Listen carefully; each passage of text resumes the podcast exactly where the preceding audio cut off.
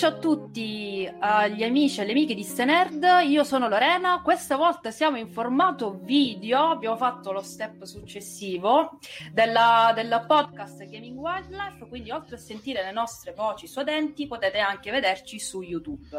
Fatto questi incipit, come sapete, io non sono sola in queste puntate podcast e oggi per l'occasione che parliamo di horror abbiamo il direttorso Luca MB con la oh. gioia di vivere. Luca, Luca, P. Ciao a tutte e tutti. E Sharif. Hola. Bene, dopo questi, questi, saluti felicissimi, ma da un lato ci sta perché appunto il tema horror, insomma, ci vuole tempo. Vedi che occhiaie che ho? Sembra un esatto. dalla famiglia dei Sasuke, di Sasuke, del Naruto, sembro. Sì, sì, un, un, Ucia, un Ucia proprio esatto. con, col patentino. Esatto, esatto. esatto. Eh, quindi, insomma, sia audio che video siamo già uh, predisposti insomma, a parlare di horror, di cose cupe e tetre. Io lascio subito la parola a Sharif, che diciamo è mm, l'estimatore no, più grande della, da, da, detto, l'estimatore più grande della redazione okay. del genere horror. Ehm, sì. E quindi un pochettino dici un po' tu, da estimatore dell'horror, ehm, abbia avuto diverse uscite in questo, in questo, periodo, soprattutto legato al mondo delle piccole produzioni. Mm-hmm. Se ci fa un contesto in generale del genere horror nel 2020-2021, tu cosa ne pensi del genere adesso? Um, allora, innanzitutto come industria in generale panorama videoludico uh, vede il genere è completamente cambiato dall'inizio del, del secolo ad adesso, cioè nei primi anni 2000, uh, anche fine anni 90 ovviamente il, um, l'horror era uno dei generi di punta insieme a, al platform e ai giochi d'azione, di sparatutto. Um, non soltanto vabbè, i più famosi che sono sempre um, Resident Evil e, uh, e, Silent Hill, ma poi dal Giappone sono nati realtà 3000 saghe da uh, Fatal Frame o Siren um, o anche uh, poi in America con, con Dead Space e, e, tantissimi altri. in generale l'horror è stato veramente uno, cioè avere un titolo come Resident Evil sulla PlayStation era proprio un killer application, era proprio qualcosa che la gente richiedeva eh, a gran voce, che ha fatto, adesso siamo anche al, all'ottavo capitolo di, di, questa saga, che forse adesso non vorrei sembrare impreparato, ma penso sia l'unica saga horror che è arrivata così, così avanti nel tempo, cioè ha così tanti sì, capitoli. Probabilmente, non, sì, probabilmente sì. Tra l'altro, Sharif, scusa... spin-off, sì. sì. Scusa se ti interrompo, Sharif, no, ma eh, mi ricordo, forse tu non lo ricordi perché eri molto piccolo all'epoca, quando venne annunciato che Resident Evil 4 non era più solo un'esclusiva GameCube, ma divenne anche una esclusiva per PlayStation 2, ci fu un caso, fu veramente un caso sì. grosso. Io mi ricordo titoli di riviste dell'epoca che dicevano finalmente avremo la possibilità di giocare. All'epoca era ancora Biohazard perché doveva ancora uscire dai confini giapponesi, però appunto Resident Evil 4 sarebbe uscito anche sulle console Sony, che ovviamente PlayStation 2 lo sappiamo è la console più venduta della storia dei videogiochi, quindi insomma. Che poi, eh, che poi Resident Evil 4 è stato forse il gioco che uh, ironicamente ha poi iniziato a fare quel tipo di uh, cambiamento verso un action horror. Certo. Resident Evil 4 è uno dei dieci giochi più belli mai fatti in generale, non soltanto negli horror.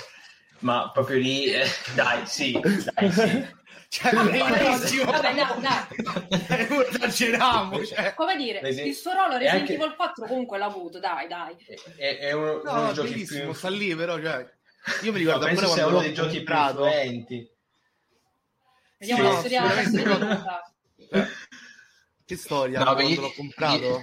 Aspetta, scusa, Shari, sì, tu Luca stai dicendo, io mi ricordo quando l'ho comprato, a questo punto facciamo questa parentesi sì. biografica. Eh sì, eh sì.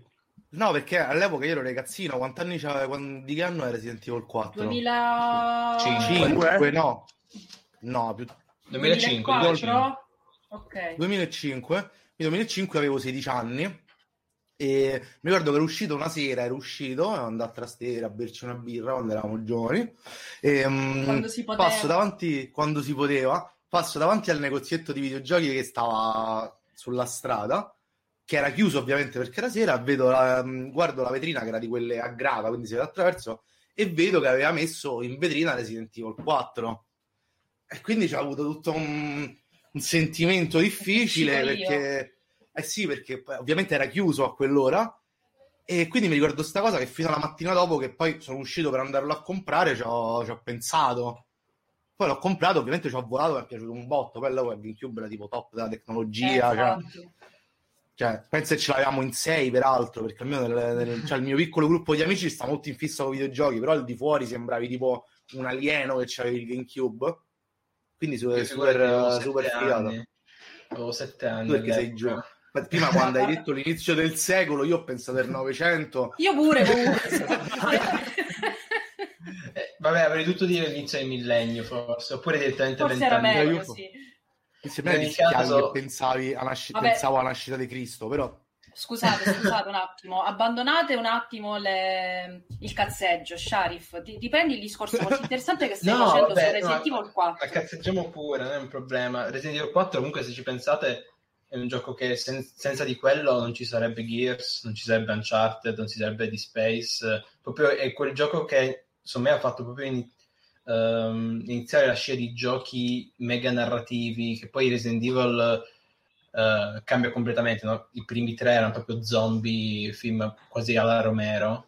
Invece mm-hmm. qua sembra più un film di James Bond. Uh, proprio quella, quella proprio saga epica da, da da 25 ore, durava anche tanto, eh, diversi atti mega strutturati, centinaia di nemici, eccetera, eccetera. Um, quindi gioco proprio influente e che ha, mh, diciamo, um, inizia, fatto iniziare questa, diciamo, morte del genere perché poi pian piano si è sempre andati più verso, verso l'action, la stessa saga di Resident Evil col 5 e col 6 soprattutto. 6, 6 che so, sono praticamente diventati spa- sparatutto in terza persona. E che è lo stesso processo che ha fatto Dead Space, che dal primo al 3 è cambiato completamente da un uh, survival horror a un, a un TPS. E, um, questo perché l'industria semplicemente uh, vuole far soldi e, e, e, i giochi horror uh, sono per una nicchia sono per un tipo di, di, di, giocatore che uno ha voglia di stare quelle 20 ore eh, col fiato sospeso. Eh, quindi c'è diciamo, anche una questione di accessibilità. Eh, secondo me ho fatto anche un video su Glitch sull'argomento che in realtà la paura è una forma di difficoltà perché giocare Silent Hill può essere difficile come giocare Dark Souls anche se eh, i comandi sono ovviamente molto più semplici perché eh, ovviamente la paura ti blocca come può bloccarti un boss. Um, quindi l'industria, stessa, in primis EA con The Space, ha deciso di passare più verso l'action oppure semplicemente di non fare più giochi horror. Perché nella generazione PS4 e Xbox One io conto 4 AAA horror che sono Resident Evil 7, Alien Isolation e 2 Evil Within che sono eh, creati da, da, Mikami, che è appunto il creatore di Resident Evil 4. E, ehm, e quindi l'industria ha dimenticato l'horror nel, negli anni 10 praticamente, ma non, non, per questo i videogiochi horror non ci sono più stati, perché sono passati agli indie. Con Braid e con Limbo è iniziata tutta quella scia, quella corrente di giochi sviluppati a bassissimo budget e abbiamo visto in primis Slender, che è un gioco eh, mega influente, anche quello, che è semplicemente un gioco quasi, quasi in flash, mi sembra fosse in flash, sì. che l'obiettivo, sei in un bosco di notte, devi cercare otto pagine, c'è un gioco che si può finire in dieci minuti, se sai dove vai, però sei perseguitato dal Slenderman, che è appunto quella creatura mega spaventosa che ha fatto sì, vedere... Questo mi, mi, aggiungo giusto per contestualizzare, perché magari effettivamente Slender non lo conoscono tutti, ma credo che sia tra i personaggi dell'internet più fighi del mondo. E giustamente tu hai citato Slender at Pages, perché era il primo esempio, sì. mi sa. Poi ne sono, sono, nati altri esempi. Però ecco, Slenderman è questo uomo altissimo, col viso bianco, vestito, diciamo, in giacca e forse ha pure il fiocco, il papillon, insomma. altissimo cravatta, insomma, molto elegante, è senza faccia, senza volto e cattura i bambini alle braccia lunghissime. È questo gioco che ho provato, uh, anche qui mi intrometto io, scusate, con una piccola parentesi biografica. Io sono terrorizzata dagli horror, non li gioco da sola perché non ce la faccio. Però per fortuna uh, nella mia comitiva di amici, come diceva Luca, effettivamente tra amici, insomma, ci capivamo, poi al, al mondo esterno era effettivamente strano. Sta di fatto che grazie agli amici, giocando insieme, ho recuperato tutte le serie più importanti. E nel momento di, mor- di Mortori, insomma, abbiamo provato questo Slender at Pages, che l'infarto, cioè gli infarti li ho riprovati solamente con PT. Per questa, sì. per questa costante. Ed effettivamente, scusa, e poi ti rilascio parlare. La cosa no, certo, veramente era graficamente banalissimo, cioè niente, niente ah, una roba da, da 10 minuti da farlo proprio. 10 minuti, la cosa che spaventava è che sapevi che Slenderman era lì e ti osservava e tu di tanto in tanto lo beccavi. Quindi paura no, vera. Ma, ma anche Five, Five, Nights at Freddy's, che è il secondo esempio di indie, che veramente i costi di produzione saranno stati boh, 20 dollari ed è un gioco che ha venduto, facciamo tipo 6 seguiti, adesso ne esce uno pure su PS5 ed è veramente un gioco mega influente perché ti dice ok, l'industria non, lo, non, vuole più fare horror, li facciamo noi, noi fan, noi persone, noi nicchia, facciamo questi giochi che magari non sono per forza ehm, racconti mega simbolici, mega filosofici come può essere un Silent Hill o, o, molto articolati nelle meccaniche come possono essere i primi Resident Evil. Ma sono giochi per una serata divertente, magari, oppure semplicemente per raccontare un, un piccolo episodio horror, per fare una piccola riflessione eh, personale anche, pensiamo a, a, a, ai giochi di, per esempio, di Red Candle Games, eh, che sono diventati anche loro eh, nel panorama abbastanza influenti, cioè Detention e Devotion, che ovviamente non è, non è mai uscito. Poi arriva PT. PT cambia tutto. PT sembrava dire ok, ritorniamo uh, agli affari veri. Abbiamo Kojima, abbiamo Del Toro, abbiamo l'attore di The Walking Dead, che all'epoca era chiamato ancora così. C'avevano anche Giungito, c'avevano che comunque in Giappone Giungito è un mostro certo. del manga horror. Ma, ma anche in generale nei, nei fan del, del, genere, appunto, è mega conosciuto. Poi, poi ovviamente sappiamo come è andata a finire. In, in, realtà penso sia stato un bene, perché io un gioco mh, che durava 15 ore tutto come PT, non so se avrei, non so se avrei giocato.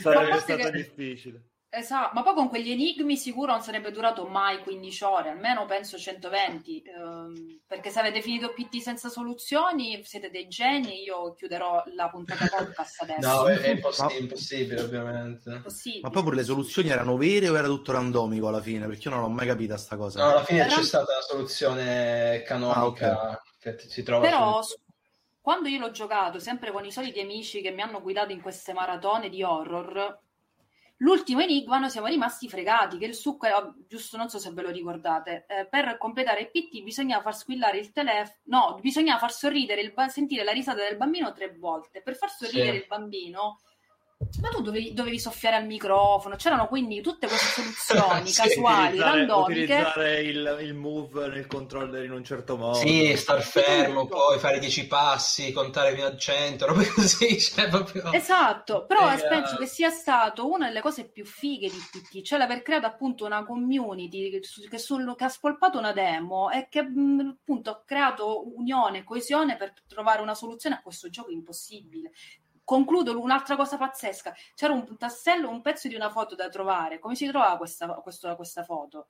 Dovevi entrare nel menu, aumentare al massimo la luminosità e ti compariva nel menu proprio il pezzo di foto. Cioè, ma come sì, ci potevi sì. arrivare mai? Proprio era un troll Quindi, gigante.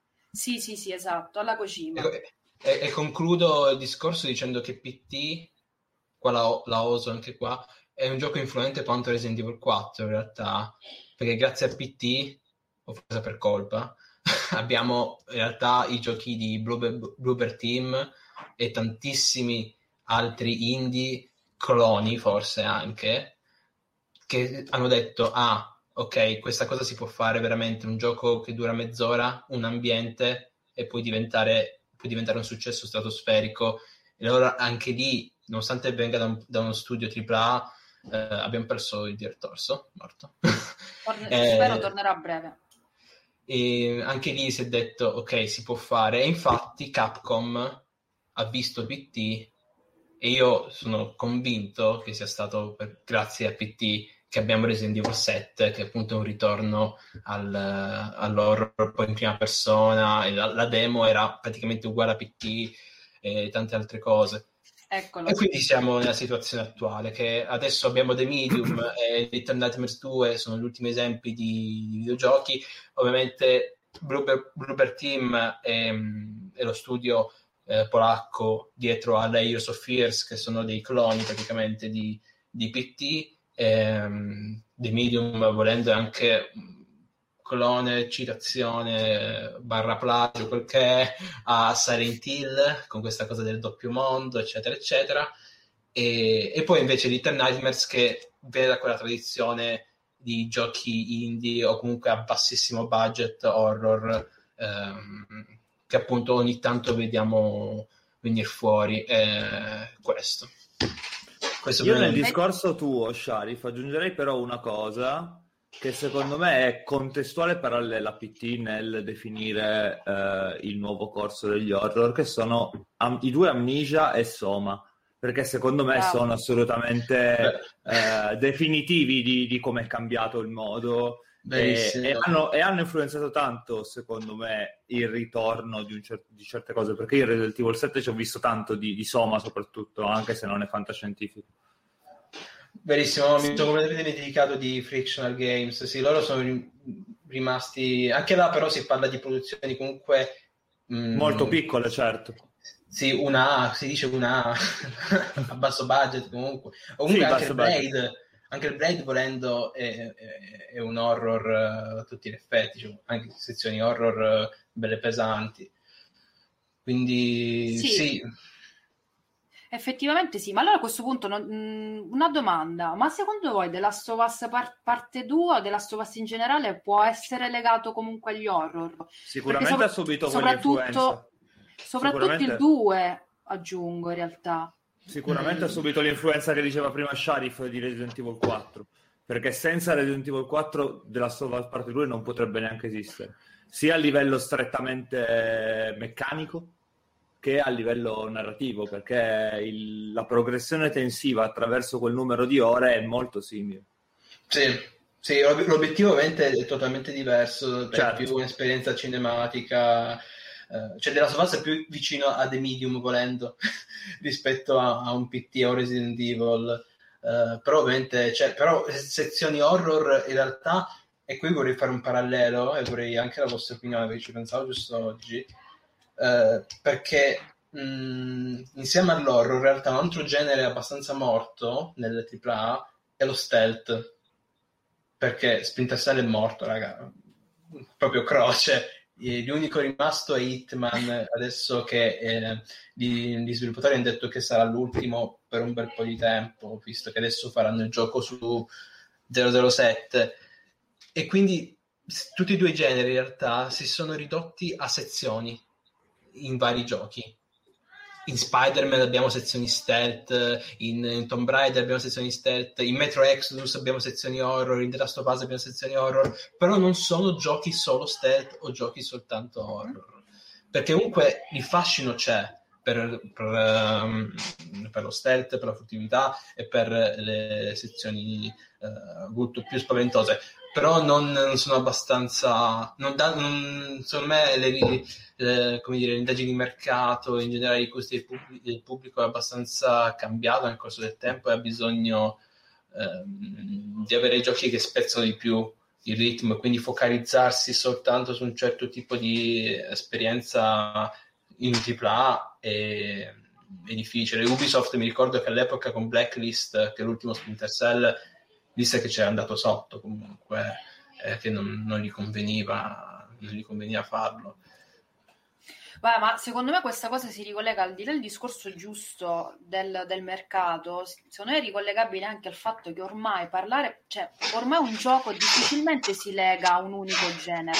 Cioè, ormai tantissimi sono i giochi che prendono componenti da diversi generi videoludici, quindi parlare forse adesso di soli horror, di soli action, di soli stealth è proprio difficile. Cioè, ora per me lo so, parlando di stealth, io l'unico che veramente mi sono ricriata a giocare, detto proprio alla siciliana, cioè proprio mi ha dato soddisfazione a livello di stealth è stato Metal Gear Solid 5. Ma, sì, sì, infatti Kojima, world, cioè, cioè non a caso Kojima che sta con Vabbè, infatti.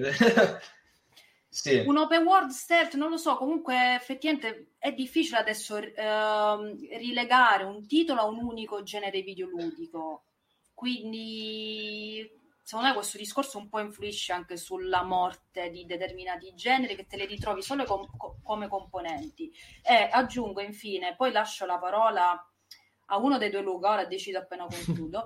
Um, ho perso il filo del, del discorso. Stavi uh, parlando di genere, di morte del genere, del perché ci sono le sezioni ah, ecco, perché, esatto, io allora, ok, Metal Gear Solid 5 funziona perché è uno stealth da paura, ma io non so se adesso un gioco unicamente stealth... Io quando gioco un action, anche in ass- io adesso sto giocando a Valhalla, che di base ti richiede l'approccio dell'assassino stealth ma io mi stresso da morire. Cioè, magari una, una, un accampamento lo posso ripulire stealth, ma poi non ce la faccio a giocarmi un gioco eh, esclusivamente appunto. stealth. E ripeto, io sono generazione vecchia, non sono giovane come Sharif, però credo che effettivamente uh, sia il medium proprio evolu- evoluto che va a prendere mischia diversi generi, ma sia proprio effettivamente anche il giocatore è un po' anche stanco di avere solo un'unica, come dire, meccanica impronta che rappresenti un gioco. Detto ciò, prego, prego. Posso dire che però lo stealth di Assassin's Creed fa schifo. Ah, certo, cioè, certo. cioè, cioè, un gioco certo. stealth fatto bene come Silent Hill o Metal Gear non ti annoi a giocare stealth. Se tu mi metti in piedi uno stealth che fa schifo, è normale che io mi rompo le palle a giocare stealth. Certo. Perché cioè, lì la cosa è io faccio le cose pulite, non mi sgamano. Assassin's Creed invece come fai? Fai, va sempre tutti in caciara e a questo punto buttiamola in caciara. Cioè, lì il problema però non è secondo me del giocatore o del genere, è che è una cosa fatta come quasi tutti i AAA per dare una botta al cerchio e una alla botte. Sì. È roba che deve fare, deve sempre fare un po' tutto, deve fare così, sono tutti contenti e lo vendi. Sono tutta roba mezzo imbastardita che alla fine l'unico genere me, che gli si può far far capo è l'RPG, perché che fai? Non ce lo metti uno skill tree e l'equipaggiamento esatto. e due dialoghi a cui risponde. È, t- è certo. tutto così, è tutto paro a questa sì, cosa sì, qua e quindi cioè, non c'è nessuna meccanica pulita che va dritta perché cioè ad esempio sempre solito esempio per riprendere la maglietta di um, Sharif Dark Souls fa una cosa e la fa bene. Quello fa, fa l'action RPG punto fine. Tutte queste altre produzioni fanno un po' tutto e devono fare un po' contenti tutti. Secondo me è un po' lì il problema. Cioè, non, cioè non è che è un problema dello stealth che la gente non ci giocherebbe è che fai produzioni così tanto grandi che le devi vendere a tutti e lo stealth non lo puoi vendere a tutti perché è una roba che o ti piace o non ti piace, è molto sì, stretto. Sì. Ma infatti, no, ma infatti... Dishonored, l'unico, l'ultimo stealth puro che mi ricordo è Dishonored, mm. che poi è puro comunque mischiato con l'immersive sim, però puro diciamo. Quanto può aver venduto Dishonored? Non è andato eh, esatto. Ma Alien Isolation pure. Alien Isolation la gente era esatto. stressata, dovrei stare 24 ore su 24 attenti eh, eh, l'esperienza è quella però, cioè, certo. con, tutto che, con tutto che Alien Isolation ha anche una roba strana, che è un gioco survival horror, stealth, con meccaniche da puzzle, quindi è una roba stranissima sì, sì. per il mercato AAA. E infatti non è un gioco che è andato particolarmente bene. Esatto, perché è roba che costa secondo me troppo per poterla vendere a quelle poche persone a cui piace quella cosa. Cioè se vuoi spendere così tanto devi vendere altrettanto tanto ma non puoi fare roba troppo settoriale, devi fare una roba che piace a tutti per vendere a così tanti. Cioè, credo sia certo. matematica. Infatti, sono rari i casi di roba molto specifica che va bene, bene, come appunto i Dark Souls, ma altra roba così tanto specifica che va bene non mi viene in mente, sinceramente. No, nemmeno a me, ma infatti. Passati... Vai, vai, no, vai. scusa, dicevo che il discorso di, dicevo appunto prima, Metal Gear Solid 5, io me la collo stealth perché là lo stealth ciaone a tutti, mi sono divertita tantissimo. In Assassin's Creed effettivamente io trovo che è un gioco che fa dello stealth proprio la filosofia del, del personaggio, del, del, mondo di gioco, non lo faccio. E non perché c'è i vichinghi in questo caso, che dice ok, magari con i vichinghi hai voglia di menare. Mi succedeva con Cassandra e con Nando poi sempre più a ritroso. Quindi questo, volevo giusto fare questa precisazione, ma sicuramente effettivamente ha senso il discorso che fa Luca. Prego, Sharif, cosa dici? No, stavo dicendo semplicemente che è per questo che appunto il genere è passato da AAA al AA con, con The Medium, certo. eh, primo, primo, esempio, eh, che appunto se, se, ne vogliamo parlare... Eh, Assolutamente. Abbiamo, abbiamo, giocato tutti, mi sembra qua. Abbiamo, qua abbiamo tutti Xbox, eh, mm, serie sì. o X o S, figo. Ok. Lascio parlare a voi. Sì, io vorrei sentire... Volevo fare un esempio, scusate, un, un secondino soltanto, Lorena. Cioè, se vi ricordate una, una saga che alla fine grossa come era quella di Fatal Frame, mo non è Resident Evil, però non parliamo neanche di roba piccola. Il quarto uscì solo in Giappone e il quarto uscì per Wii, che comunque è una console che aveva una base installata fuori di testa. E comunque non si sentirono di localizzare ehm, eh, Project Zero 4 Fatal Frame 4 che peraltro è pure una figata perché poi c'è la faccia amatoriale e si può giocare, c'è uno dei momenti che mi hanno fatto più paura nella storia dei giochi horror, però a parte oh, questo, yeah. sì, delle robe fanno paurissima, però cioè, già lì non si sentiva, ed era un mercato diverso quello di cui già non si sentivano troppo di azzardare un survival horror di legno come quello. Ma credo molto legato anche alla cultura giapponese, comunque quei tipi di giochi, anche... Sì, sì. Eh, Siren, esatto. esatto. Oh, ma anche in realtà i Silent Hill che poi dal 4 in poi sono passati a produzioni occidentali, infatti sono, per, me, per me sono decaduti a qualità, vabbè.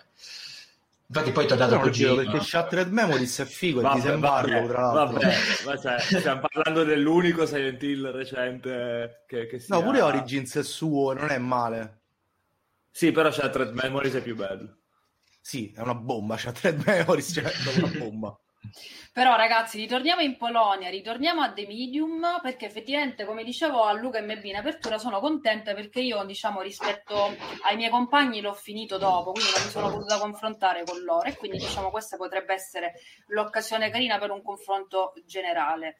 Allora, visto che Luca P, eh, i due Luca, insomma, erano abbastanza attivi, io chiedo prima a Luca P e in seguito a Luca MB di dirmi cosa pensano loro di The Medium, come è stata la loro esperienza con, questa, con quest'opera?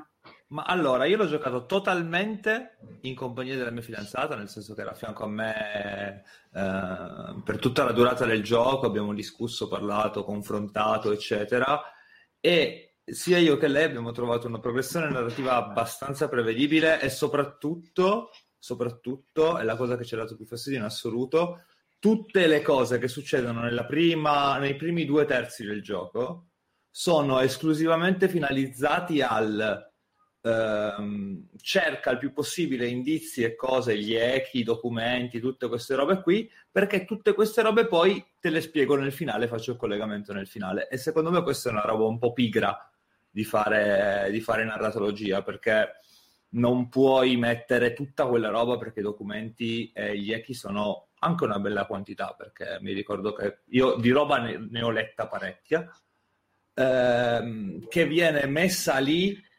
solo per dare colore ul- all'ultima ora e mezza di gioco. Mi sembra uno spreco di, di materiale, tanto materiale tra l'altro, quindi un po' mi ha, mi ha, disorientato questa scelta qui di mettere tutto come un sì, poi alla fine te lo spiego e ti, ti, faccio capire perché c'entra tutto insieme. Cioè, mi è sembrato per buona parte del gioco che ci fossero binari abbastanza paralleli, che però ti strizzava l'occhio e ti diceva guarda che sta roba c'entra con, con quest'altra e alla fine era tutto un, una questione di una cazzina di 30-40 minuti, ecco. È un po' così. Io vi direi innanzitutto, ragazzi, secondo me dovremmo fare spoiler comunque. Quindi avvertiamo chi ci ascolta, però ecco, se qualcuno si vuole addentrare parliamone liberamente, visto che tutti e quattro l'abbiamo giocato, comunque è già disponibile da quanto? Un mesetto? Da due settimane precise. Due settimane, ah caspita, è che il tempo vola talmente, allora no, allora no, scherzo, mi rimangio la, lo spoiler alle... Ma 20 giorni, il 28 gennaio è uscito, no? vabbè, in eh, caso, ma... Non, Vabbè, non c'è molto da dire in realtà a livello di trama nonostante sia un gioco che si basa sulla trama, secondo me. Però, Solo sulla trama, praticamente. Sì, è l'unica, cosa, è l'unica cosa interessante, anche se per quanto io l'abbia trovata di una risoluzione abbastanza prevedibile, è l'unica cosa interessante insieme a forse l'altra cosa eh, che davvero è degna di nota, ovvero la ricostruzione storica dell'ambientazione, perché quella è molto ben fatto. Un, si vede che c'è un lavoro sulle fonti e sulla storia della Polonia eh, post seconda guerra mondiale, quindi le infiltrazioni naziste all'interno del, del neonato regime comunista polacco, che sono interessanti, sono molto interessanti, sono un po' buttate lì, sono finalizzate a raccontarti un'altra cosa che c'entra relativamente, però è molto bello, soprattutto il lavoro di ricerca sulle fonti è super approfondito. Io, io, l'ho criticato questo nella recensione, in realtà. Che ah, okay. Spiegami, Questo... spiegami... Nel, nel senso che, secondo me, il contesto sì c'è, però è buttato lì, cioè nel senso completamente... Sono d'accordo. Non, non fanno un commento riguardo eh, e poi non... Adesso lo dico perché ho giocato di recente anche Detention, non so mm. se l'avete giocato, eh, che è un gioco eh, tutto ambientato una scuola durante il regime ehm, possiamo dire fascista, di, a, a, Taiwan, e dove c'era la, la, legge marziale e dove quindi il contesto storico in realtà era completamente legato, era interconnesso alla storia e al motivo per cui eh, l'horror funzionava. Mm-hmm. Era, era un, un, esperimento, secondo me, geniale quello di Detention. The Medium in realtà ti dice: Ok, è in Polonia, poi la storia in realtà è una storia personale della certo, protagonista che non certo, c'entra nulla. parla, parla e va bene eh, per carità io non voglio per forza che devi fare questo e quest'altro però è un'ambientazione così forte cioè il team è anche è di lì cioè non è che sono polacchi eh, um, le intenzioni mi sembravano andare verso una direzione che, che io non, francamente non ho trovato No, no, ma infatti sono mm. d'accordo perché è, è, molto buttata lì, però il lavoro di, sulle fonti, proprio strettamente sul cerchiamo di eh, carpire qualcosa dai documenti, io l'ho sentito tanto, sebbene mm. appunto ci sia un totale scollamento tra ehm, il contesto storico e la storia, che invece è una storia che poteva succedere ovunque. Ecco. Sì, essenzialmente sì il contesto storico volevo dire che concordo con entrambi, cioè effettivamente come Luca P ho notato una certa ricostruzione attenta delle fonti, soprattutto all'inizio. L'inizio a me ha fatto impazzire, l'inizio quando tu entri nel resort di Niwa, io sono cioè meraviglioso, a livello di fotografia forse dei medium metto che più della, della trama, io l'ho giocato anche per la fotografia perché un sacco di volte proprio rimanevo scioccata. Soprattutto mi sono emozionata quando leggevo le cartoline di un, di un certo F che parlavano entusiasmo di questo resort riservato ai lavoratori della miniera di, di Niva, insomma, fuori Cracovia. Io ho avuto la fortuna di visitare Cracovia quando si poteva, 2014 mi pare, sono stata nel quart- nell'ex quartiere sovietico con, un, con, il Communist Tour, ragazzi, fighissimo, vi portano a ah, bere wow. vodka, barra stalinista alle 10 del mattino, pazzesco. e poi con la Trabant, che c'era pure la macchina d'epoca. Ah, bello No, ragazzi, fantastico. Uh, ci hanno portato in questa acciaieria accanto, l'acciaieria proprio accanto a un mega palazzone dove abitavano tutti gli operai e tutte le loro famiglie. E ci parlava quindi tutta questa propaganda poi sovietica, quindi i lavoratori avevano tutto a disposizione nel giro di pochi metri, quindi casa e lavoro, la famiglia aveva tutto ciò di cui aveva necessario, però poi vai a vedere la, la guida ci spiegava, allora vedete voi questo mega edificio, ma solo un'entrata, perché tutti devono sapere chi entra e chi esce. E insomma c'era quindi, in The Medium io ho ritrovato un po' questo ottimismo che era tipico poi del, della, della, propaganda appunto uh, comunista del, del, lavoro, della nuova possibilità, della crescita non solo per l'individuo, ma proprio per la collettività, in questo caso della famiglia. E questa cosa lo ripeto avendo vissuto la parte comunista di Cracovia, questa cosa l'ho, ri, l'ho, ri, l'ho rivista in, in, The Medium e l'ho apprezzata tanto. Però capisco anche il discorso di Sharif, che non è una ricostruzione storica che ti serve a capire effettivamente la storia di Marianne, la protagonista, ma è messa lì per, per l'horror, come dire, per atmosfera. Sì, sì, sì, e a livello di, di, atmosfera funziona, a livello di storia no. Però, però ti, per esempio, cioè, l'horror non nasce da quello cioè da, dal, dal, poi l'orrore magari da, da, della propaganda, del regime, tutto quanto. Tipo, l'esempio è il mostro, diciamo, lo, lo stalker, che tra parentesi è, è interpretato da Troy Baker. Sì. Troy ah, Be- non lo sapevo. Sì, un Troy Baker è pessimo, se chiedete a me. Assolutamente. Sì, però vabbè, ehm, quel mostro, per esempio, che magari poteva simboleggiare eh, come dire, il peccato, il male. Delle... Mi sembrava un po' alla Shining in realtà l'intento, cioè quindi il male dietro le mura di quel, di, di quel posto. Eh? In realtà poi si scopre, vabbè, si scopre che in realtà è legato al, a Marianne, no? È proprio... Certo.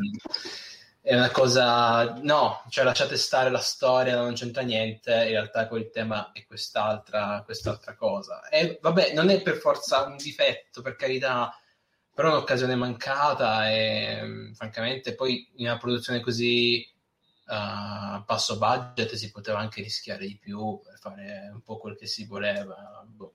Poi, Io in relazione so. a Medium vorrei sentire in realtà Luca MB riguardo non solo magari l'analisi, cioè la rappresentazione storica del contesto, in generale le tue impressioni.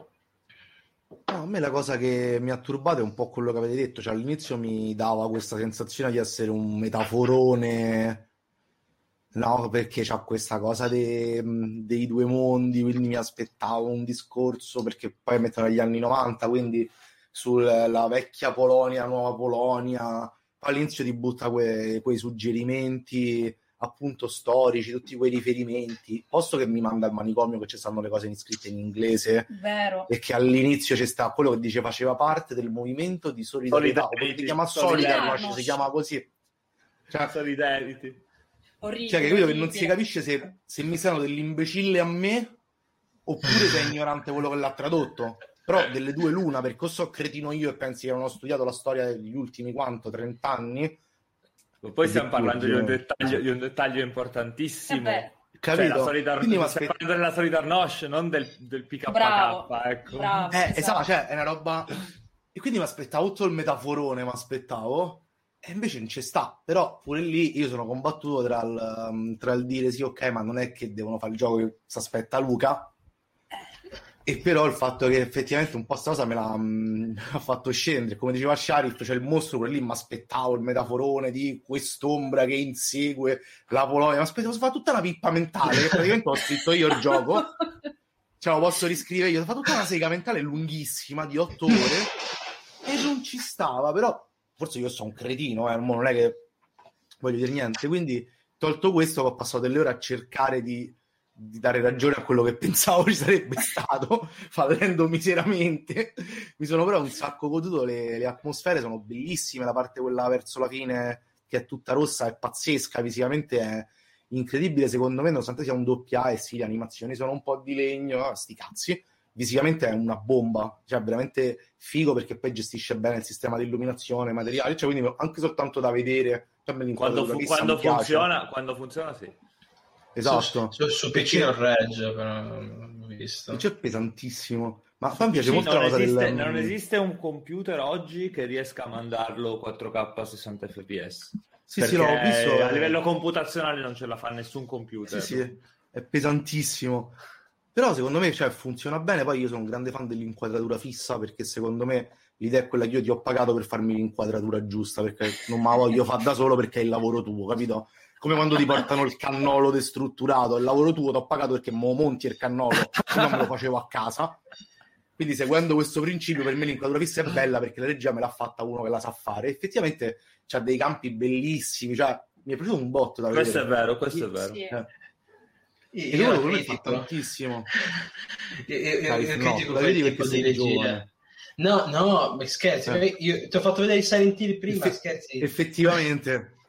Cioè, in, l'inquadratura fissa per me è importantissima, ma mh, più che altro in The Medium spesso senti una stanza, te la metto in un angolo quando il campo largo e poi al massimo fanno un po' di panoramica. Mm. Invece Uh, l'utilizzo di Silent Hill è un utilizzo molto più espressionistico. Adesso Silent Hill perché sempre lì si ritorna, sì. però per magari per i punti di interesse ti mettono la telecamera storta dall'alto e comunque usano la composizione per farti andare ai punti in cui vogliono. Invece qua Beh, è più. È in... che è più raffinato Silent Hill.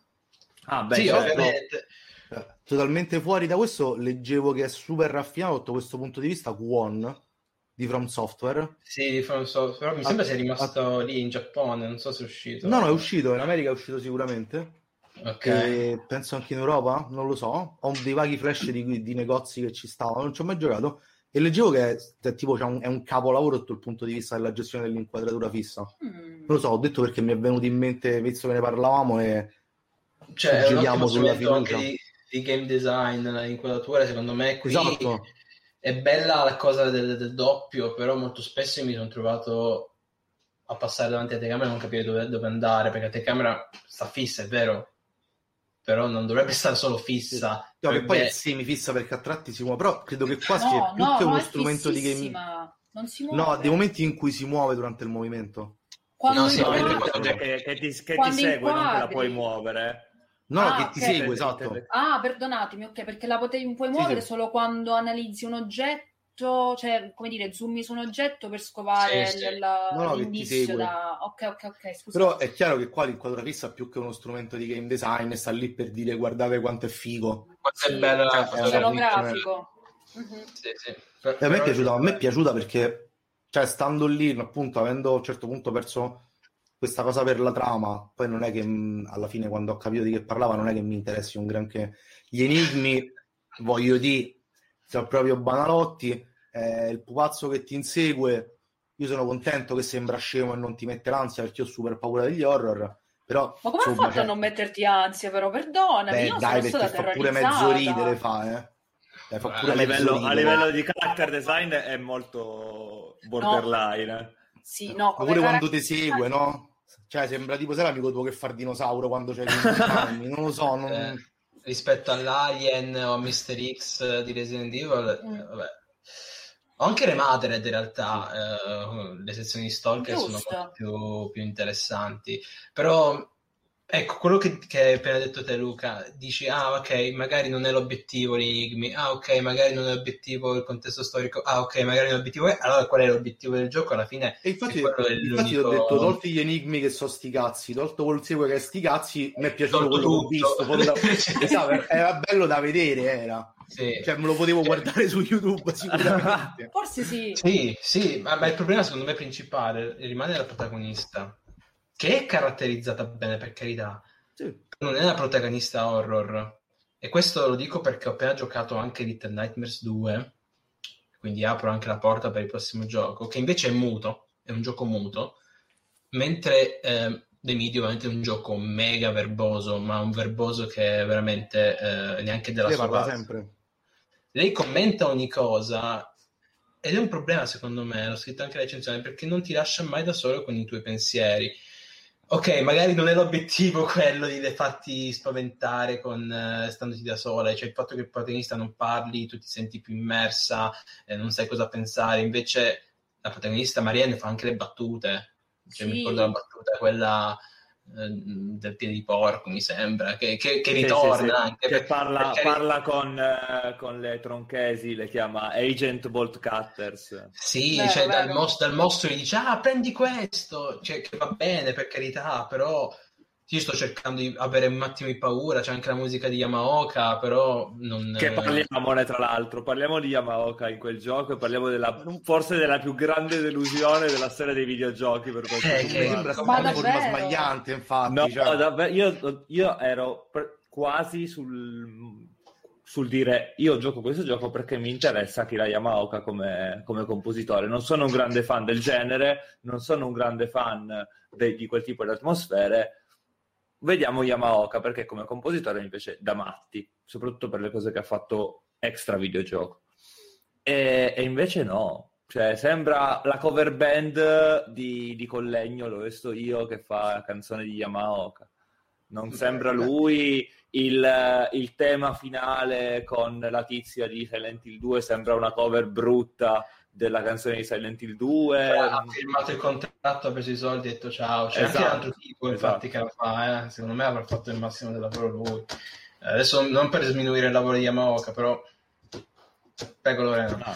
No, io volevo aggiungere che al di là della protagonista che è molto sicura di sé, commenta e scherza, ma la corsa, la camminata, cioè ti sta inseguendo un mostro, ti sta crollando tutto addosso. Io ho detto, Marco, sembra io che me ne... fatto che mi possano vedere la faccio proprio. Esa- che me ne vado a correre alla caffarella, è una persona che fa jogging alla caffarella. Tra l'altro ha anche la mano dritta così quando corre. Quindi... Sì, sì, è la corsettina così, che dico io, capisco tutti i limiti tecnici, però veramente mi spezzi proprio. Ma, perché lei non ha paura, lei non ha paura non di paura. dove sta. Ma, ma, ma, va bene, c'è un protagonista che ha confidenza con. Però è giustificata, pure io se vedessi i morti da 30 anni non ci avrei paura dei morti. No, infatti, infatti cioè... certamente.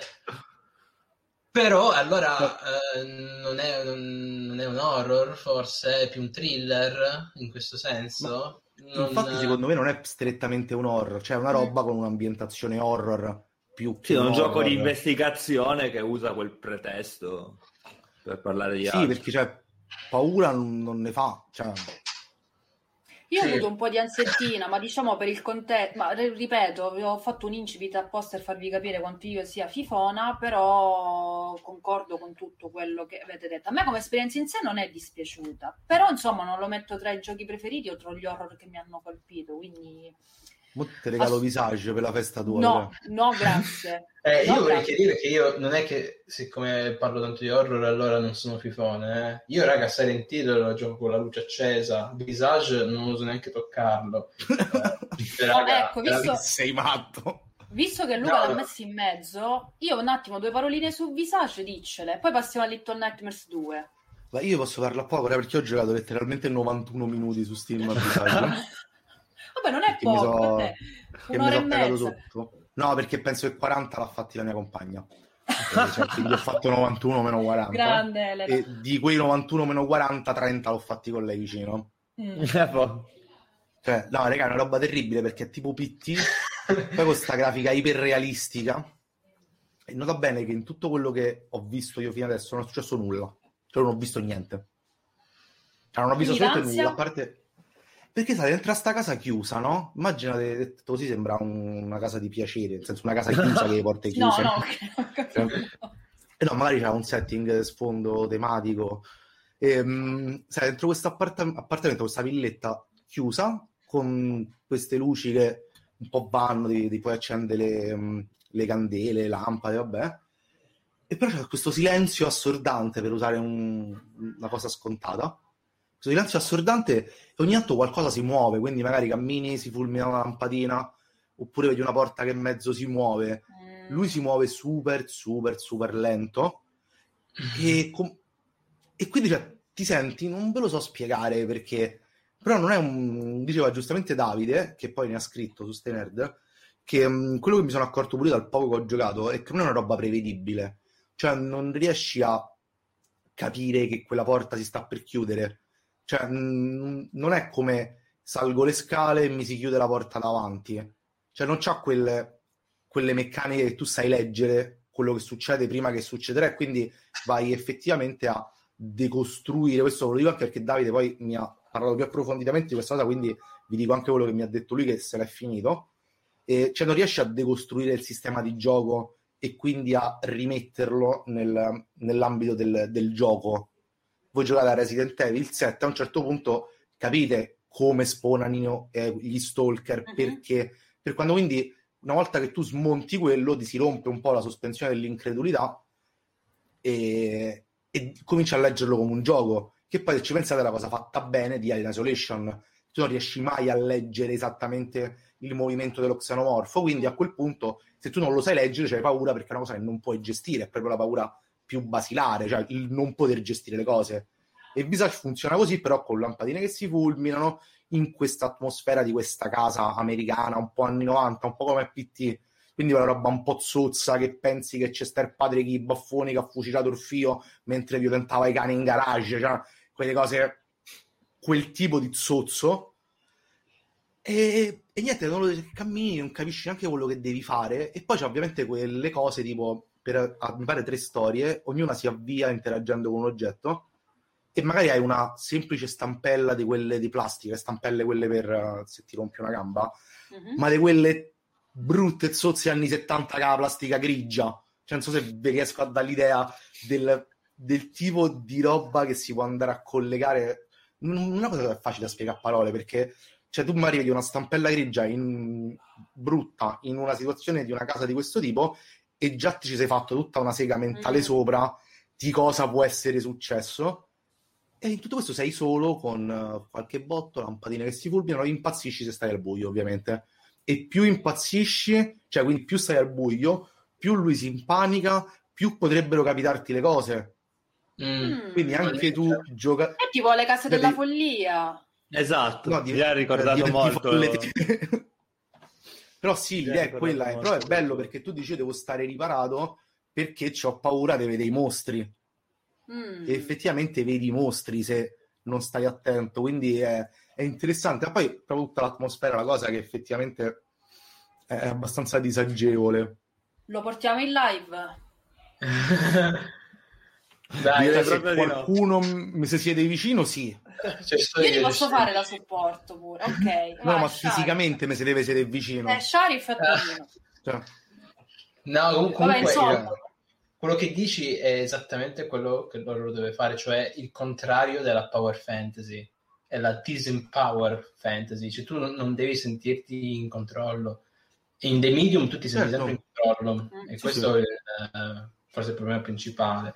Uh, cioè, anche l'inizio di Slender The Rival, che diciamo, l'edizione edulcorata che hanno fatto di Slender, io mi ricordo che all'inizio semplicemente quello che devi fare è, è percorrere un vialetto, entrare in una casa e vedere, guardarti intorno. Lo Slender non c'è, arriverà tipo tra un'ora, non c'è nessun mostro, non c'è niente che faccia paura, c'è solo una casa buia e basta. Io, raga, ho dovuto fermarmi perché non riuscivo a, a, a camminare per quei corridoi perché avevo completamente paura.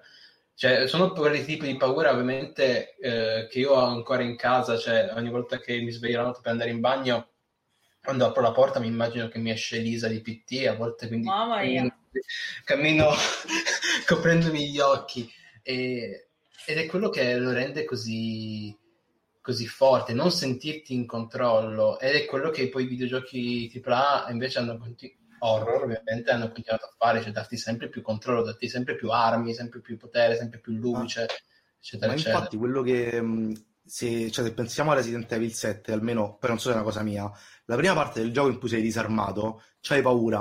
A un certo punto ti mettono in mano le armi e tu smetti di avere paura, perché io ho paura fino a che non mi posso difendere. Se ti posso sparare in faccia, se tu ci devi avere paura di me. Cioè, eh, lì si rompe tutta la questione, diventa un, non uno sparatutto, perché non è uno sparatutto, però comunque ti va a togliere tutto quel senso di inadeguatezza e di, di essere disarmato in senso lato sì, rispetto sì. a questi tizi che ti seguono. Continua a avere i suoi momenti, secondo me, il, il set. Però perde, secondo me, eh. Cioè, Perché tu quando... puoi avere anche le armi, però se sei in una stanza al buio e vedi una bambina insanguinata che ti sorride, cioè, le spari in faccia, ok? Però... Vabbè, però dice, posso sparare. Esatto, sì, però almeno ti posso sparare, cioè almeno ti Invece posso lì dici, mentre... eh, ciao bimba, fammi tutto quello che vuoi, non posso fare Capito? cioè, se mi vede posso solo scappare dove vado, se non prendo la via giusta mi ammazza. Io intanto ti sparo, poi mi giro e comincio a correre, però intanto ti ho sparato. Cioè... Sì, no, vabbè, oh, oh, anche in tutti i Resident Evil, anche i primissimi Silent Hill, ovviamente puoi esatto. sparare, però non è tanto il fatto di sparare, tipo io i Silent Hill sempre giocati a difficoltà facile, perché il combat system raga, è inutile, cioè sì, se ci impiego di più o di meno a sparare, cosa cambia? Io ho paura del mostro in quanto suo design, in quanto fa rumori strani, in quanto esce all'improvviso, non perché è forte o debole. Quindi... Però in quel caso succede anche che i primi Silent Hill, i primi Resident Evil hanno tutto il sistema A di telecamere che dicevamo prima, B proprio di movimento, che comunque non ti rende agevole difenderti, perché tu prendi la mira Resident Evil 1, cioè quello comunque... Certo è un'altra scelta di game design fatta apposta per dire sì, gli puoi sparare in faccia, ma gli devi sparare 70 volte e non lo prendi un granché. Quindi comunque sì, sei armato, ma non sei comunque in potere di difenderti per davvero. Infatti, pure Resident Evil i primi, quando poi c'hai i lanciafiamme e, e le armi che spaccano tutto, perde. Sì. Cioè, l'unica cosa che gli rimane è che ha poche, ha poche munizioni. Mm. Sì, più... Cioè, l'ansia viene più dal fatto di, infatti, di survival horror uh, sta sì. nel senso di che tu devi sopravvivere e, e sei in un contesto horror. Invece, secondo me, Silent Hill è un survival to horror, nel senso che devi sopravvivere all'orrore. Perché lì puoi avere anche tutte le armi del mondo, però sempre paura c'hai. uh, sì, sì, beh, ma anche diverso il riferimento anche per la musica di Yamaoka, che è una roba, cioè lì è proprio sperimentale pazzesca. Chi non avesse mai giocato in Silent Hill, la colonna sonora di Yamaoka a volte era, sem- era tipo bu- buttare delle posate in un tritacarne.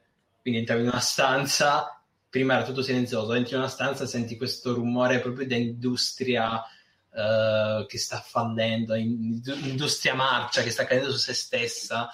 E, e magari non c'è nessun nemico, non c'è nessun nemico in quella stanza però quel rumore che ti fa venire voglia di andare via, poi ovviamente non si vede niente, insomma è un'unione di tantissime cose ed è incredibile moderno, incredibilmente moderno ancora oggi. Io vi chiederei adesso però di passare a Little Nightmares 2 perché sono molto curiosa. Io ho giocato solo il primo, l'ho adorato ma mi ha terrorizzato. Eh... Addirittura. Sì, vabbè ragazzi, beh, beh, ha dei momenti, ma tutta la parte finale... Ter- ma proprio è, è tosta. Più che terrore è proprio quel senso di ansia costante, l'essere vista da questi esseri giganti e poi ti scoprono, allora poi cambia la musica e tu devi in pochi tem- poco tempo di trovare un anfratto dove, pre- dove nasconderti perché sennò è finita. Quindi quest'ansia costante di essere preda, perché poi mi aveva colpito del primo anche il concept di questi che mangiano, questi esseri proprio sì. mostruosi, creature brutte, cioè che fanno paura. E tu hai difeso a me Design, sì, esatto, il monster design, se così si chiama, comunque il character design è pazzesco. Eh, tu sei questo esserino piccolo, giallo, a me il senso di indifeso, come diceva Luca prima, è il sentirmi indifeso o indifesa mm-hmm. che, non, che mi crea paura. Quindi che poi, Nightmares per me ha funzionato tantissimo. In che poi nel primo funziona anche di brutto il, il character design di Six perché c'è tutta questa uh, palette cromatica sui toni del blu, dell'azzurro e del giallo, diciamo dell'ocra più che del giallo. E lei in mezzo con questa impermeabile forma di fiamma giallissima, come se fosse questa piccola fiammellina che si muove in mezzo all'oscurità ed è meraviglioso. Sì. E il 2 è ancora meglio per quanto mi riguarda. Per me il 2 allora è... parlatene, vai Luca. Il 2 è superiore perché ehm, prende tutte quelle cose lì che dicevi te, della costruzione tensiva del creare angoscia nei confronti dell'essere scoperto da quelle cose più grandi di te, traducendole nel modo in cui vengono tradotte alla fine del primo gioco, ma nel secondo per tutta la durata del gioco. Perché se nel primo gioco capisci che la vera angoscia è quella di diventare grandi e di finire come gli altri, nel 2 Mono ha quella convinzione dall'inizio. Lui sa mm. benissimo dove va a parare la questione. Perché Sei lo sai sicuro? tu? Secondo me sì. Secondo me è sì. Six, six semmai, non mono. Lui arriva, quella, lui, arriva, lui arriva, a quella consapevolezza nel momento in cui conosce Six, tutti i momenti che sai uh, in cui Mono entra nel, nei televisori, non è un particolare spoiler perché c'è tanto di statuetta con Mono dentro il televisore, quindi insomma, eccola eccolo, qua. Eccolo. E... Vede, si vede. Bellissimo. E quindi appunto abbiamo anche, abbiamo anche il, reperto, il, reperto, video per testimoniare questa cosa e, e, quindi appunto secondo me gioca moltissimo sul um, riproporti una consapevolezza che nel primo gioco arriva tardi, volontariamente tardi, ed è giusto che arrivi tardi, ma qui invece ce l'hai per tutte le 3, 4, 5 ore che dura il gioco. E il gioco è molto difficile, è molto frustrante, però è bellissimo. Io sono davvero molto contento di, di come è uscito, credo sia il primo gioco davvero che mi fa dire wow di questo 2021 e basta. La storia è stupenda, le derivazioni di, come dire, influenze sono le stesse che c'erano prima, quindi Tarsier prende la scuola scandinava di game design di Playdead e la trasla in un uh, ambiente, diciamo, ispirato a Tim Burton da una parte, Miyazaki dall'altra, le unisce per parlare di, di, cosa? Dell'angoscia di crescere e del perché abbiamo paura da bambini degli adulti. Perché fondamentalmente... Miyazaki Hayao, ovviamente. Sì, certo, certo, Miyazaki Hayao e non quello della maglietta di Shari. eh, appunto, il, il gioco, esattamente come il primo, parla della paura degli adulti, non perché sono adulti, ma perché abbiamo paura di diventare come loro. E quindi straordinario, veramente straordinario. Ma lo sto andando a recuperare subitissimo. cioè, io già mi sono commossa dentro mentre mi spiegavi queste cose, è bellissimo. Ma perché hai giocato il primo e hai capito eh sì. qual era il significato del primo? Gioca proprio su quel significato lì e lo porta, secondo me, oltre. Sai, oltre. sai, che non l'ho visto tutto quello che hai detto è molto interessante, è un'interpretazione molto figa. Io non l'ho mai vista, però. Davvero? Perché io l'ho sempre vista come, come um, uh, come un mondo basato sulla caccia ai bambini, cioè anche, anche. quindi gli adulti che odiano, cioè cacciano attivamente i bambini sono ossessionati dalla, dal sì, sì, ma queste, queste, mangiano, due cose no? sono col, queste due cose sono collegate, nel senso che io adulto voglio tornare bambino e instillo nel bambino la paura di me e contemporaneamente lo, gli faccio capire che prima o poi tanto gioco forza, la vita lo porterà ad essere come me. Sì, sì, sì, sì. Ma infatti il, cioè, finale, il finale, che ovviamente non vi racconto, punta proprio in quella direzione lì. Ma, ma, ma entrambi i finali, no. entrambi, entrambi i finali, entrambi i finali, dico. I, Perché c'è un... Eh, cioè sì, c'è ovviamente un, um, si ricollega molto, anche se secondo me proprio hanno due obiettivi diversi me, a livello di, di messaggio, perché qua si crea anche quasi una dimensione orwelliana, no? Perché certo. c'è questo, questa cosa diciamo, di... diciamo che aumenta lo scope del gioco, nel senso che um, Little Nightmares era molto più ravvicinata l'inquadratura, nel senso che io vedevo una piccola porzione di un mondo, col secondo Little Nightmares io ho una porzione molto più estesa di quello che sta succedendo nell'ipotetico mondo condiviso del gioco, no? Cioè mi, mi sembra più uh, uno sguardo sul, sull'insieme e non solo sulla città specifica, sulla nave, sulle fauci del, del primo, ma la, la, città pallida è una rappresentanza di un quadro di insieme molto più grande rispetto a come erano le fauci, no? Non so se siete d'accordo. Sì, sì, sì. Io, io l'ho, l'ho, scritto nell'articolo che trovate su Steinerd. Um, ho detto che c'è molto questa impronta istituzionale e burocratica, il fatto che ci sia l'episodio della scuola le, no, a caso la maestra, la maestra cattiva che ti certo. e se ti prende ti mangia. C'è una figura molto potente quella, secondo me. E poi c'è lo, l'ospedale, eh, che io ho trovato, eh, anche là eh, si va a interpretazione, però ho trovato come un, un commento sul fatto che gli ospedali siano uh, luoghi bui, lasciati a marcire, lasciati a se stessi. Non solo, c'è anche un ragionamento sull'ospedale come momento in cui tu ti ricostruisci, senza fare particolarmente sì, eh, sì, spoiler, sì. no? C'è tutta una questione del... Alla fine la sanità è stare meglio o essere diversi? E questa è una roba che, che viene detta senza neanche una parola, perché ovviamente tutto il gioco è muto, come dicevi tu. Ambientale, tutta narrativa ambientale, incredibile. È tutto ambientale di rumori perché c'è un sound design splendido, di colori, di porzioni di cose che sono lì, ma tu non le vedi perché hai la luminosità abbassata e non le puoi vedere, anche se alzi la luminosità, certe cose rimangono nere e tu non puoi capire che cosa c'è dietro, però qualcosa c'è perché si intuisce. E non so, non so cos'altro dire perché il gioco mi è piaciuto un sacco. Quindi... E poi, no, e poi c'è l'episodio convinto, cioè... televisivo quella da regime di Stato no? che fa levaggio al cervello. Che sì, là, sì, sì, sì, sì, Ho trovato anche Kafka, ci ho trovato io Kafka. Ma ah, certo, ma certo. Però, ma infatti, cioè... infatti vedo anche un parallelo nelle produzioni di Playdead rispetto a quelle di Tarsier, no? Sì, sì, Perché sì, se Limbo era appunto più ridotto a livello di dimensioni e Inside era molto più ampio, pur raccontando due storie diverse, poi bisogna vedere quanto diverse perché non, non, lo sappiamo se i due giochi sono collegati perché Argensen non ha mai detto niente a riguardo del fatto se esista o meno un collegamento tra i due giochi, anzi è sempre fugato ogni risposta a questa domanda.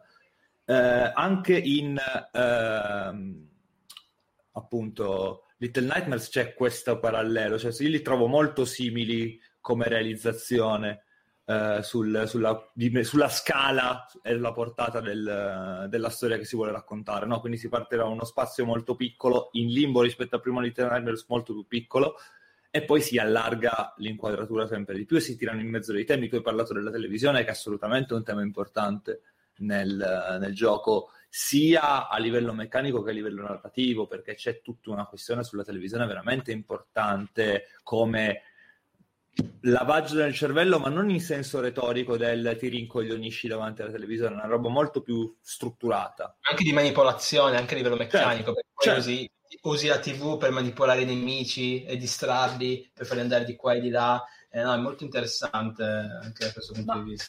Io, uh, Luca MB, tu pure l'hai giocato Little Nightmares 2? Hai avuto no, modo ho di... ho fatto fino alla parte della scuola, cioè ho finito okay. la prima parte della scuola. Okay e poi non ci ho avuto, non ho avuto più tempo, non ho avuto. Però ecco, quindi... ecco, rispetto al primo hai visto, cioè... diciamo, un po' il discorso che faceva Luca, quindi un approfondimento delle tematiche. Se non lo so se la televisione, Ma se sì, cioè, lo, è... stage della televisione sia... Cioè, mi è sembrato no, una cosa è che successivo. Stessi... Okay. Però mi sembra una roba riprende gli stessi, cioè, gli stessi temi e li va ad ampliare, però poi nello specifico non cioè, ho giocato veramente poco e non. Sei non circa a metà. Se sei arrivato alla scuola, sei circa la metà. Che tra l'altro la scuola oh. mi ha ricordato una delle mie scene preferite di un film che si chiama Snowpiercer. Mm. Eh, la mia scena preferita di quel film, che in realtà è un film che mi piace, ma non così da fare impazzire, è ambientata effettivamente dentro una scuola e io ho trovato delle similitudini tra la maestra di Little Nightmares 2 e la maestra di Snowpiercer per come gestiscono l'idea distopica e, e diciamo appunto eh, ucronica eh, del, del, controllo mentale, di tutte queste okay. cose qua, attraverso la scuola.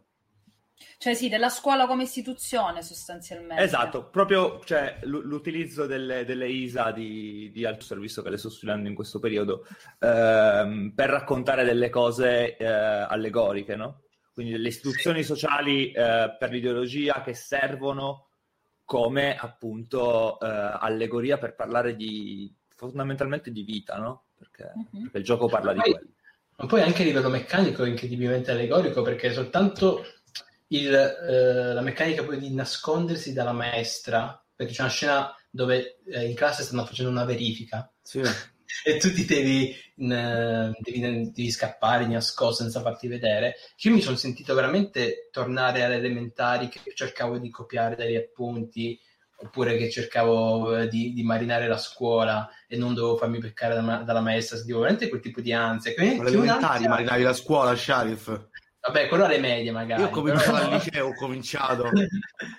però, come dire, quel tipo di... Nuove paura... generazioni precoci. Esatto. Stile, no, poi ti senti da bambino. Oppure la scena, cioè sarà la scena quella con, diciamo, con l'uomo nero che ti insegue e tu ti devi nascondere nell'unico posto che c'è, che è sotto il letto che è un tipo di paura veramente che io da bambino avevo guardato film horror perché pensavo di essere coraggioso, poi la notte mi mettevo sotto le coperte e proprio riportarti a quella dimensione eh, che, che, tutti abbiamo vissuto, cioè di aver paura del buio. C'è tutta la seconda sezione del gioco, eh, sei in questo ospedale al buio, dove ci sono questi, queste cose, queste creature un po' manichini, che mh, mm, ti inseguono quando la luce è spenta e quindi tu hai una torcia e devi puntare la torcia contro di loro eh, per non farti seguire, un po' come i fantasmini di Super Mario. Quindi se tu ti giri, questi iniziano a seguirti, poi ti devi girare un 2-3 stella, diciamo, uh-huh. un 2-3 stella della morte. e, ed è una sezione veramente fantastica perché è la stessa è cosa bello. la notte quando vado in bagno che metto la torcia uso la torcia per vedere dove vado e perché semplicemente ho paura o accendo la luce eh, quando, quando appunto è buio. Sì, e, sì, sì. Ed è fantastico, cioè, quindi proprio a livello meccanico ti trasmette... infatti è, è, bello perché arriva a quel uh, discorso che facevamo prima del... Um, avere paura di crescere e dall'altra voler tornare a essere bambini, anche e soprattutto a livello meccanico eh, non è solo un ti racconto quelle sensazioni lì, ma proprio rendo giocose quelle, quelle, quegli aspetti. Sì, sì, sì, sì, sì. Eh, fantastico, lo consiglio a tutti quanti, 30 euro uh, ma ben, ben spesi, ben spesi. Sì, assolutamente. Assolutamente. No, a me avete straconvinto. Ora devo convincere il mio compagno a giocarlo insieme perché comunque avrò paura a giocarlo di cartina sola come dei medium e quindi insomma vediamo. Quindi alla fine della fiera The Medium, diciamo, bocciato, non ci ha convinto, ma l'horror di Night Nightmares 2 sì. Esatto, esatto. Sì. Io ah. prima di chiudere parlerei brevissimamente di una cosa del futuro che ci riguarda perché è ambientata in Italia, fatta da uno studio italiano e siamo sempre contenti di supportare eh, il nostro paese, che è Saturnalia, di cui trovate a brevissimo, credo l'anteprima, ma già l'intervista che eh, io ho fatto a Pietro Righiriva di Santa Ragione, che appunto sono i ragazzi che hanno fatto per me il molto interessante, per altri molto bello, per me dipende, che è Wheels of Aurelia, che hanno fatto un altro gioco che si chiama appunto Saturnalia, che è un roguelike survival horror, ambientato in Sardegna, con un contesto politico fortissimo, perché parla delle miniere, di lavoratori in miniera, parla di Craxi, della lotta sindacale che ha fatto Craxi contro i sindacati, contro i lavoratori, tutte quelle robe lì, parla di ehm, sacrestani che tradiscono le mogli con una geologa che è andata lì a studiare le miniere per vedere uno studio di fattibilità sulle, sulle miniere, un sacco di robe e nel mentre ti racconta una storia collegata, nel senso che è solo ispirata, non che tratta quella storia lì, collegata ai carnevali della tradizione sarda con i mammutones che non sono che non sono i mammutones, ma sono un'altra cosa, perché hanno quell'aspetto, ma non sono quello. E uh, Pietro, poi lo leggerete nell'intervista, ci ha tenuto a sottolineare che loro si sono ispirati perché non volevano collegare il gioco a un elemento di sacralità che invece quel tipo di tradizione uh, ha. E, ehm, quindi c'è questa creatura che sembra un mammutones ma non lo è, che ti insegue mentre tu devi cercare di districarti in questo dilemma narrativo, in una sorta di labirinto, perché di fatto la città di Gravoia è pensata come un labirinto, con una risorsa limitata che sono i fiammiferi, che sono l'unica tua fonte di luce, quindi torniamo sul discorso della luce come elemento di sicurezza. In più hai quattro personaggi con quattro storyline diverse che si intrecciano ovviamente. Quando tutti e quattro i personaggi vengono o rapiti dalla creatura o muoiono, il eh, dungeon, quindi la città di Gravoi, si riconfigura tu perdi tutti i tuoi uh, consumabili, quindi i fiammiferi in questo caso, e i gettoni telefonici, e per ritrovare le cose devi ricominciare fondamentalmente da capo solo sulle questioni che ti permettono di andare avanti dal punto in cui sei arrivato. Quindi c'è la paura di perdere, ma non la frustrazione di perdere. Mm. Nel senso che l'elemento narrativo rimane, ma Uh, la diciamo sanzione è negativa perché comunque tu hai perso i che ne so 35 fiammiferi che avevi nel momento in cui sei morto. I fiammiferi sono pochissimi e averne 35 vuol dire poter potenzialmente finire il gioco. Anche perché poi immagino che diciamo ogni singolo fiammifero ha una durata brevissima cioè io non sì, so nel gioco l'esplorazione quanto sta. Durano 40 eh, anzi, secondi vabbè non è nulla 40 secondi figo però. eh, no. quindi eh, per fare un recap sul sito troviamo l'intervista sì, e breve uscirà l'anteprima di... L'intervista a Pietro di, di, Santa Ragione, a breve uscirà l'intervista, durante l'anno dovrebbe uscire in esclusiva su Epic Games. Il gioco, tra l'altro, e lo dico a Sharif perché so che a lui interessano molto queste cose, ha grandissime ispirazioni dal cinema post-espressionista italiano degli anni 70, quindi tutto il giallo italiano e l'horror italiano di quegli anni lì, e soprattutto per quanto riguarda la struttura architettonica, prende tantissimo dal cinema tedesco eh, degli anni 30, quindi Murnau e tutte queste cose. In Sardegna, figo. Ambientato in Sardegna. Molto, Bellissimo. E comprato. Io no. chiuderei con questo entusiasmo la puntata a questo punto. Quando possiamo supportare i bei prodotti fatti in Italia, perché no? Sì, sono anni sì. di cui bisognava fare gli horror in Sardegna comunque qua. Eh. Può confermare Lorena. E, confermare. E, tra, e tra, l'altro nell'intervista, eh. nell'intervista Pietro mi dice proprio che lui eh, quando hanno pensato a un Monster Labyrinth game eh, con una risorsa limitata, siccome loro sono abituati a aumentare i, i, giochi in Italia, la prima cosa che hanno detto è ok, andiamo in Sardegna a fare location scouting e vediamo cosa possiamo fare. Mm, mm. Sì, sì, ma oh, a parte la Sardegna, Ma la Sardegna effettivamente tutto il folklore sardo sarà eh, pazzeschissimo. Esatto. Eh, ma tra, in... l'altro, tra, l'altro, hanno fatto anche un super lavoro sul sound design perché hanno messo in mezzo una library completa, tipo di non so quante tracce, ma migliaia di strumenti tradizionali. Hanno registrato un coro tradizionale di, di cantanti sardi, l'hanno messo nella canzone, nella canzone principale. Cioè hanno fatto un bel lavoro sulla costruzione, ma, ma vedrete. Io questo suggerisco il coro dei cantanti giapponesi sardi. Sono dei ah, giapponesi che cantano in sardo, vale la pena, vale.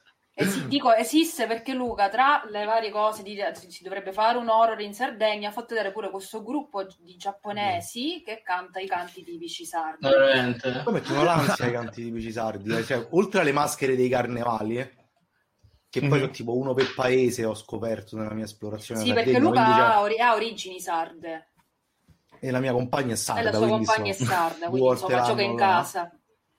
E ti dico, ogni, cioè, tipo da paese a paese, sono solo paesi in Sardegna, sta una città e mezza, c'è, c'è sta un carnevale diverso, che poi stanno pure un po' sul cazzo, non ben capito, non ho approfondito questo fatto delle faide locali. Però sta, cioè, una cosa stranissima, un folklore ricchissimo, che veramente a distanza breve, quindi se, cioè, per questo pure dicevo la cosa del folklore dell'horror da, da, da un secolo, perché cioè c'è sta un materiale che è una figata, sto super eh, infatti, infatti. infatti, meno male che esiste Saturnalia perché il lavoro fatto, sebbene come ho detto non è tratto da, ma è ispirato da, e quindi parte da quella base per raccontare dell'altro, eh, allontanarci sia anche, infatti Gravoi non esiste, eh, l'hanno fatto apposta di inventarlo in un posto fittizio che sia è, è in Sardegna, ma non è effettivamente in Sardegna proprio perché partiamo da queste cose qua che sono molto suggestive e raccontiamo qualcos'altro. Ci sta, ci sta. Quindi la Sardegna sarà la nuova Monteriggioni quando esatto, ci ritornare a viaggiare. Esatto, Chi lo sa, esatto. vediamo. Ce lo anche, se Gravoi, anche se Gravoi non esiste, quindi non si può andare fisicamente. No, e vabbè, la Sardegna in generale, noi, noi, diciamo. Va bene, io ringrazio nuovamente Luca MB, Luca P e Sharif per, quella, per questa bella discussione sull'oro. Ringrazio soprattutto voi che ci vedete e sentite su YouTube ci vedete adesso, poi ci potete sentire su, su Spreaker, su Apple Podcast, su Spotify, eccetera, eccetera. Io vi saluto e vi do appuntamento alla prossima volta e vi lascio i saluti dei miei cari compagni. Ciao! Ciao ciao! Bye bye!